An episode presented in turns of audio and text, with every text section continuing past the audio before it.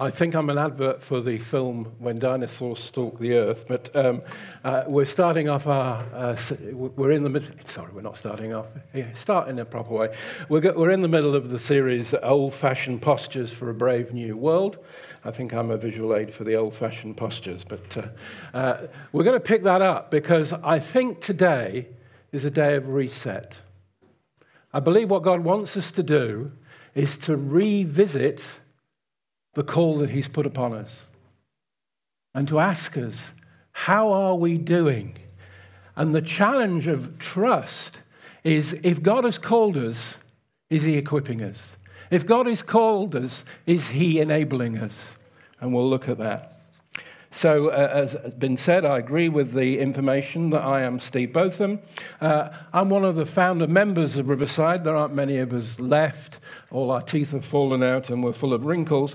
Um, but uh, I'm also a leadership and change consultant, and I work with an organization called the Gather Movement, who look at unity uh, in cities across the country and indeed globally.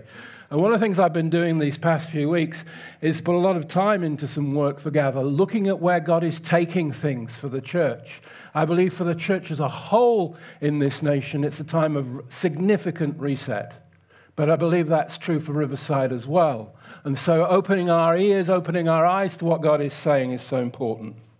So our theme today is Who do you trust? And uh, you'll see from the translation I'm using, it, it also uses the phrase, what, what, do we put our hope in? And we're going to look at 1 Timothy 6, again, uh, looking at some of the issues there. But we'll also look at Jesus' great wisdom on money, so appropriate for today, for this very day. And we'll look at the DNA of Riverside and what God has called us to do. So if we move on to have a look at 1 Timothy 6, which is a pastoral letter, and um, it's the words of a mentor to somebody that he's been in partnership with for a long time. They're words of love, they're words of encouragement. Uh, there's an interesting thing if you look at the scriptures that six of the letters that Paul writes actually were not just written by Paul, they're written by Paul with Timothy. And here's this partnership working its way out. And Timothy's been sent to Ephesus, again, another place that God loves despite all its challenges. And this is what uh, Paul says to Timothy Command those who are rich in this present world not to be arrogant, not to put their hope or trust in wealth, which is so uncertain, but to put their hope or trust in God, who richly provides us with everything for our enjoyment. Command them to do good, to be rich in good deeds, and to be generous and willing to share. And so there's a challenge for us at the beginning of this talk in terms of choice. Where do we put our trust? And if we put our trust in money, we obsess with money. We're looking at what money's doing. We're looking at the stock exchange. We're looking at all sorts of things that I don't understand. Uh, but we obsess with money. We're worried about our money. We're checking our money. And to a degree, I suppose what the challenge is here from Paul is if someone will invest so much time in money, what are we investing in our hope in Jesus? Do we, obs- do we eh, invest the same obsession? And I've been given another scripture to speak from, a really interesting scripture from the book of Revelation, Jesus' words to the church at Laodicea. And he says this I know your deeds, that you are neither cold nor hot. I wish you were either one or the other. So because you are lukewarm, neither hot nor cold, I'm about to spit you out of my mouth. You say, I'm rich. I've acquired wealth and do not need a thing. But you do not realize that you are wretched, pitiful, poor, blind, and naked. I counsel you to buy from me gold refined in the fire so that you can become rich with white clothes to wear, so that you can cover your shameful nakedness, and salve to put on your eyes so that you can see. I think this is one of the most, in a sense, scary verses in the whole of Scripture. You're neither hot nor cold, you're lukewarm. Therefore, I will spit you out. And of course, we don't want to be in that situation where Jesus is saying, You're neither hot nor cold. Almost Jesus is saying, What is the point of you? And here, what it demonstrates with, with Jesus' words to Laodicea is how well Jesus understands them and understands their situation. And it's true for us as Riverside as well. Jesus understands us. He understands that Laodicea is the richest area in that whole region of Turkey, that, modern Turkey that it's in. He understands it's got a medical school. He understands it's got a special ointment that's famous all over the world for eyes. He understands that it's famous for fine clothes. And he's picking all of this. He says, I understand you. But I also understand that you are neither hot nor cold. And it's a huge challenge to us, particularly at this time. So, are we, how do we make sure we're neither hot nor cold? Nick Cuthbert spoke a few weeks ago and said, We're a church in transition. It's like we're moving from one stage to another. And it's true, I think, in many ways for the whole church nationally. And so it becomes a particular challenge when you're in transition to say, are you hot or cold? But I believe, I was, I was watching something the other day, as a lovely quote from an American preacher, He's, and he said something like this, which he says, You know, it's like we're a car. And God can't move the car forward if we got the handbrake on. And it's like sometimes we may be in a situation where we're going, I've got the handbrake on. I'm waiting. I am neither hot nor cold. I'm in the waiting position. We need to be moving forward. And this is a time for moving forward. Paul tells Timothy to remember the prophetic words spoken to him in the past, to remember the promises, the call that he's given us. And that's why it's so important for us as Riverside to remember what God has done, to call us into place. We were called by an evangelist, Nick Cuthbert. We were called to be an evangelical mission church. What does mission church? Alan Hirsch writes this Missional church is a common unity of God's people that defines itself and organizes itself around being an agent of God's mission to the world. This is the time when the world needs the kingdom of God to be moving amongst it. This is a time for us to rediscover our mission call. And what does being hot or cold mean? Well, Paul gives us some really good clues about what being hot means. And we, I've been part of a group that prays uh, for the pre service prayer group. We've been praying week by week for quite a long time. And we've been praying into these verses in, in Ephesians. When Paul says, This is what I want from you, this is what I want to see. So, this is what being hot means. And this is a prayer from Paul that God may give you the spirit of wisdom and revelation so that you may know him better.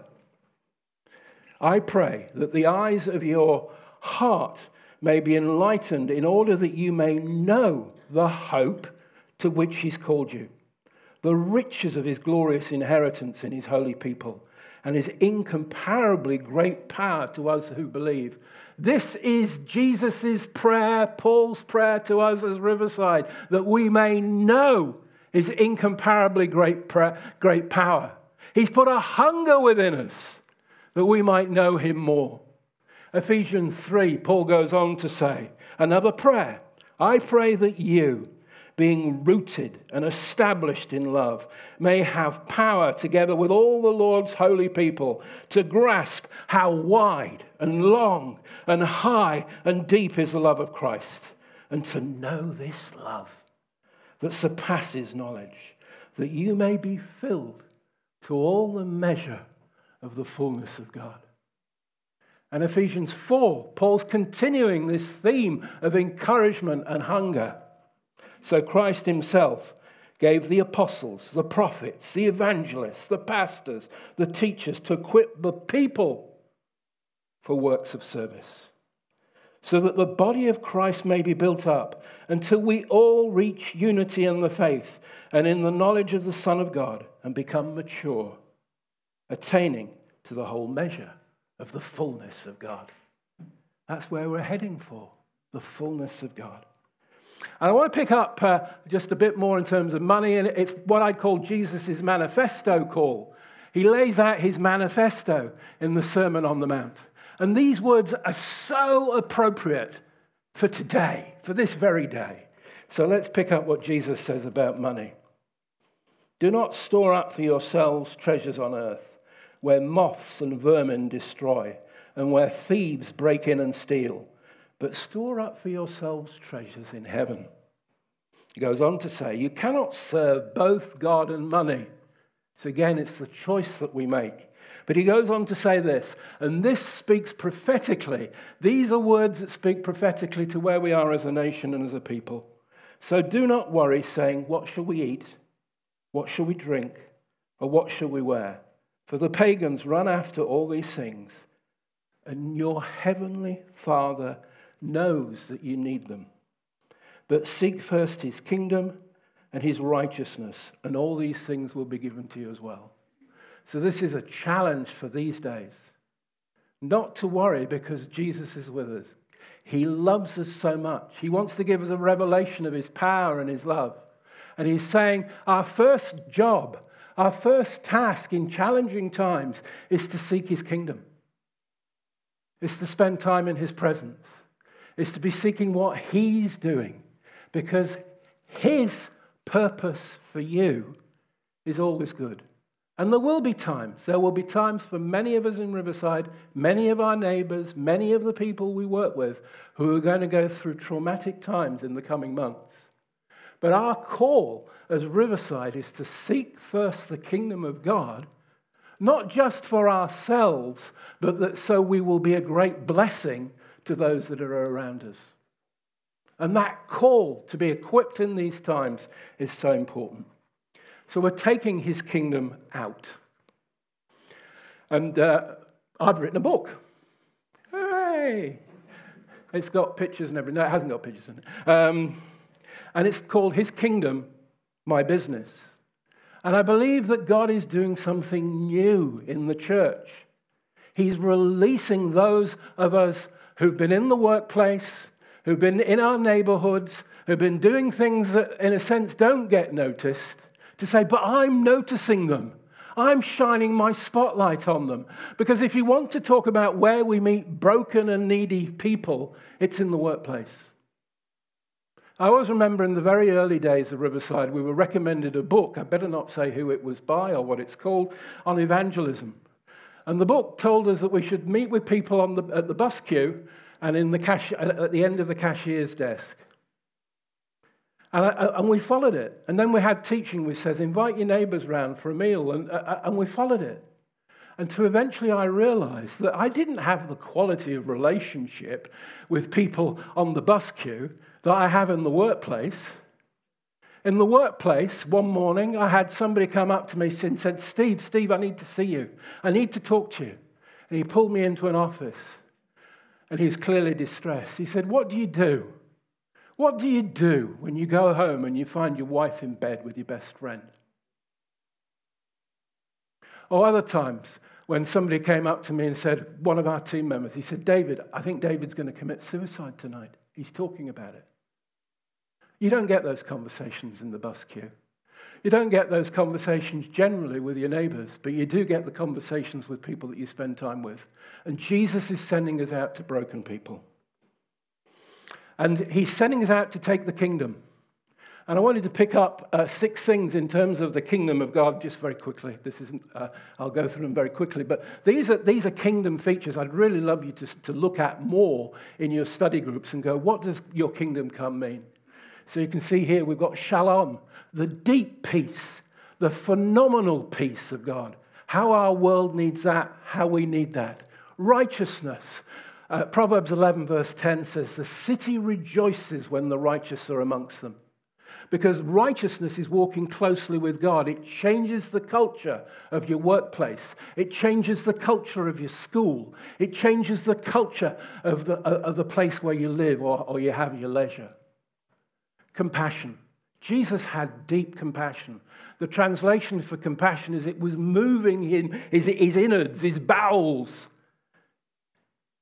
Can we take that compassion to the places that we uh, uh, are called to? Can we take that out? Mercy. What a great, great gift mercy is. And mercy changes relationships. Forgiveness changes relationships. And then that uh, last element there of justice. Justice is saying we're going to change the culture. We're going to change the culture in our community. We're, going to, we're called out to be people of justice. These are signs of the kingdom of heaven, and they're remarkable and special signs. And I want to turn to our DNA as Riverside. Nick closed his talk referring to revival. Riverside was born after years and years of the city of Birmingham leading the nation in praying for revival. And we very rarely talk about revival now. And I think we need to revisit it. Because revival is when the Spirit of God moves upon us in such a way that we are constantly hungry for God. We're constantly hungry for that revelation that comes from drawing close to Him. We're constantly thinking about what we can pray about. Revival is when God does something in you that then uh, impacts those around you. Our DNA is shaped by prophetic words, many of them, but the most important is the prophetic Bible passage from Ezekiel 47 that we are called to be a river that is flowing out of the presence of God, that is flowing from a place of holiness that is flowing and powerful and is changing things all around us. It turns what was the Dead Sea into the live sea. This is what our call. We're called to be a transformational people. We're called to be a pioneering people. Other churches have their calls, but ours is distinct. It is a call to be a transformational, pioneering mission church. And I believe God is stirring that call up afresh. We're a spearhead for revival. And the river is holy. And one of the things I think we need to make choices about is do we make compromises with holiness or do we desire to draw so close to God that we are so holy that God can use us? So there's this resetting, this trimming this repositioning of our relationship as we go. We want to be a holy people. And as we were born, we saw the Holy Spirit move powerfully. Our numbers went up rapidly. We had prayer meetings where 180 people would turn up because they didn't want to miss what God was doing. We had evening meetings where people would turn up in large numbers because they wanted to see healings and they wanted to see prophecies and they wanted to see people come to Christ. This is our DNA. This is the way God has blessed us. This is what God has called us to be. And each of us individually have a call as well. And it's expressed in three key things. All of us are called to the Great Commission. I've worked with a number of churches where they'll go, it's so difficult, it's so difficult to grow because the church believes that evangelism is just done by a small number of people. We are all called to be the Great Commission. And we're called to be the Great Commission because of the second great call, which is we are commanded to love our neighbors. We are the people that are sent out to love our neighbors in school, in the workplace, in our neighborhood, in our community. We are the people who are bringing love, and love transforms. And the final part of our call, and I want you to take this in because this is your call. This is about God speaking to you. And Paul says this back in Ephesians, Ephesians 2:10, for we are God's handiwork, created in Christ Jesus to do good works, which God prepared in advance for us to do. I was praying this morning, and I just felt the Holy Spirit just come over me. And the Lord say, This I have prepared for this time. God has prepared you for good works. God has called you to good works. God's purpose is to use every one of us. None of us are left out of this great plan. We're a mission church. We're a people on mission. Phileas Fogg in um, Round the World in 80 Days said, We're not on a jaunt, we're on a mission. So, if we could remember that, that's really important. We remember we're not on a jaunt, we are on a mission. And we need to refocus. We're a mission church. Jesus said he would build his ecclesia I'm not going to go into that now, but there's something powerful to capture when we understand Jesus never said he would build church. He said he would build an ecclesia, which is a much more powerful word, and we need to discover what that means. And I want to say this about Riverside House that I love Riverside House. I love all that's going on there. I love so much of what you're doing. But we do need to be careful that we are reinforcing the total call to mission of the church. And whilst it's great that we're praying a lot for things that are going on in Riverside House, we're celebrating what's going on in Riverside House, we've just got to be careful we don't fall into the trap of having a two level church. So the same obsession for what's going on, the same obsession for prayer, needs to fill the whole church. And when we get to the building, it's really important we don't obsess around the building I love the concept of a community building. I've been writing and studying stuff nationally for community centres. I think we will achieve so much. But it's not our vision. Our vision is to be a sent out mission church, and this will accelerate our capacity to do that. And we just need to get it in the right perspective. Alice and I had the good fortune to be at the Commonwealth Games. We were there when Eilish McColgan ran her great race. And on that last lap, we stood up with thousands of people and we roared and we roared and we roared her on. And she said it carried her over into that gold medal winning position. I want us to be a church that is roaring on everybody who's retired to say, No, you haven't been forgotten in the kingdom plan. Your role in the kingdom plan is absolutely vital. Your experience, your knowledge, your wisdom is a God given gift. We want you to use it. I want us to say to our young people, you are so important in what we're doing because we've got to reframe, we've got to reshape, we've got to adjust, and you have got to be taking the baton forward. And we're going to roar you on in your race to draw closer to Christ. We want to say to those who are in the workplace, we don't undervalue what you do. In fact, we overvalue what you do. We want to roar you on in our small groups. We want to roar you on in our prayer lives. We want to roar you on that the kingdom of heaven will be seen in you. Those of you who are engaged in the community, doing fantastic things to support your neighbors, you're seeing things that are happening on, the, on, on your doorstep. We want to roar you on as you do that. Those of you, you don't have a job title. You're not bothered about status. You're just you. You're just getting on with your life. And Jesus would say, I want to roar you on. I want to roar you on because now is the time for us to get our running shoes on. Now is the time for us to get ourselves geared up because the world needs the church. Riverside, it's a time of reset. It's interesting that Tim is taking a lead, as he should be on this. He's spending time out, resetting. But it's a time for reset for us all. The river is flowing.